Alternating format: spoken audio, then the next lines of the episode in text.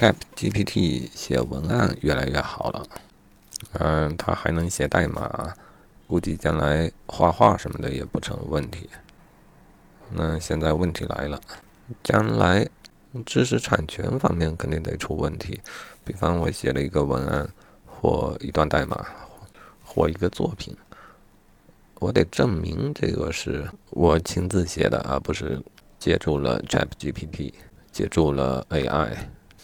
这个事儿其实很难证明啊，除非面对面的沟通的时候，现场即兴的说出一段话。或做出一个作品，嗯，现场的在监督的情况下做出，才看起来可信赖一些啊。嗯，毕竟这个作弊是变得越来越容易了。那么在网络上呢，监督就困难得多，甚至几乎是不可能的。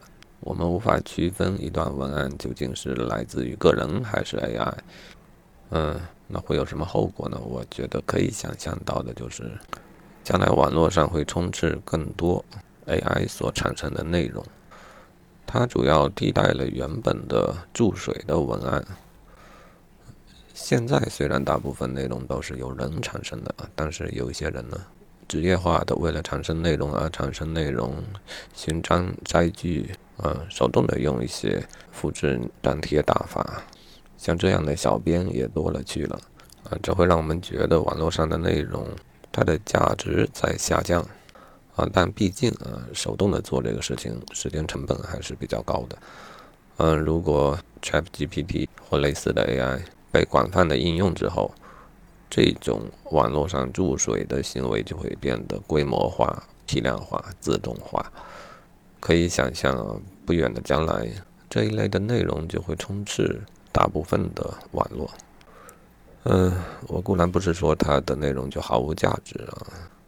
ChatGPT 如果把它看作一个人的话，从写文案的水平来说的话，它可能强于大部分人啊。但是我认为它毕竟只是一个人，一个模型，将来可能会出现多个模型，但总不可能有几十亿个那么丰富。